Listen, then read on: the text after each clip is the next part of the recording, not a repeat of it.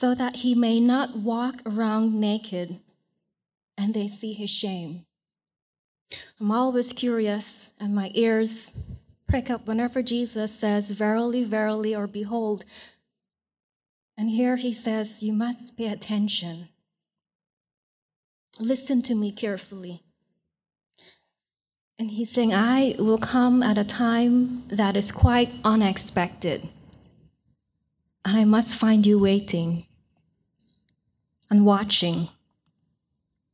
Why are we watching? We're watching because we're waiting for Jesus.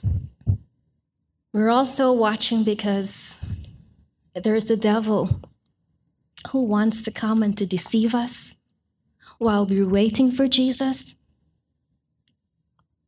And so Jesus says, Blessed is the one watching and keeping his garments. There's no way that you or I, that we can both wait for Jesus and keep our garments without him protecting us, without being in a place where, as we were expectant for him, we're also praying and say, Jesus, keep me. Give me eyes that I can see what a devil lays before my feet to try to entrap me. The devil will not just come and take our garments away unless we hand it over. And what are our garments?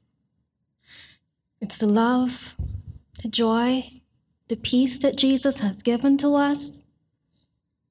Those things that He has come and clothed us and made us innocent again. It's this putting on of Jesus that Scripture speaks of. And while we're dressed and ready, waiting for Him, He'll come with circumstances, as He did for me this last week. I was just so tired, very vulnerable. And the devil saw that. And so he sent someone to speak and to say such hard, harsh words to my heart. See, the devil sees where you are and he knows the, those areas that you're very vulnerable. And like a thief, he'll come when you least expect it and want you to come and hand over your cloak of peace, your shirt of love. He want to stir things up in your heart. But it's through that place where you wait and where you pray and you say, Lord, this is how I feel and it hurts. I didn't expect this person to say this to me, but it's hurt. Quite hurtful and painful. And you stay in that place and you pray. And you say, Lord, I'm giving you my pain and I'm giving you my heart. Keep me from succumbing to being angry, to being critical in this very moment, to say, How dare that person do this and say this to me? There's no way we can keep our hearts pure and clean unless Jesus does that for us. But recognize that for some of you, Jesus has given you a precious gift. He has clothed you in innocence, washed you, and taken away your shame. Don't let a devil come and take those garments away from you. And there are others of you that say, I'm not there yet. I'm getting there, but I'm not there yet. Don't let a devil come and deter you in the way from getting to Jesus, that you can be fully clothed and fully washed. You know, he might say to you, Well, look at all that you've done. You've been living in this sin day after day. Do you really think you can be free of it? Look what you did yesterday, how you reacted in your heart. But you, the grudges that you've held. You can't love that person.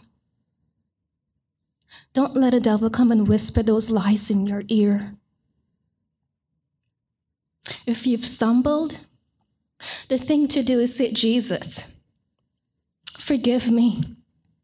I renounce this way and what's happening in my heart, but I want to be free. And you pray through and implore Jesus to send his angels on the way that he can that they can bear you toward the presence of God. Because once you become critical, you start holding grudges, and then unforgiveness steps in. And boy, that begins to bind you. And then everything seems to go wrong. And then you want to know why is Jesus not hearing my prayer? Praying seems so hard. My heart is so heavy, it's not light. See, the devil wants to lead each of us over the precipice. That's his goal. But the goal of Jesus is to save us to the utmost. That we can be clothed in his presence and not be left shameful and in our sin. The devil wants to, us to be in pain, to be in shame, to be naked without the presence of Jesus. But Jesus wants to clothe each of us with his presence. That when he comes, he can say before all the angels and the Father, That's my son and that's my daughter, because my presence is with him or with her.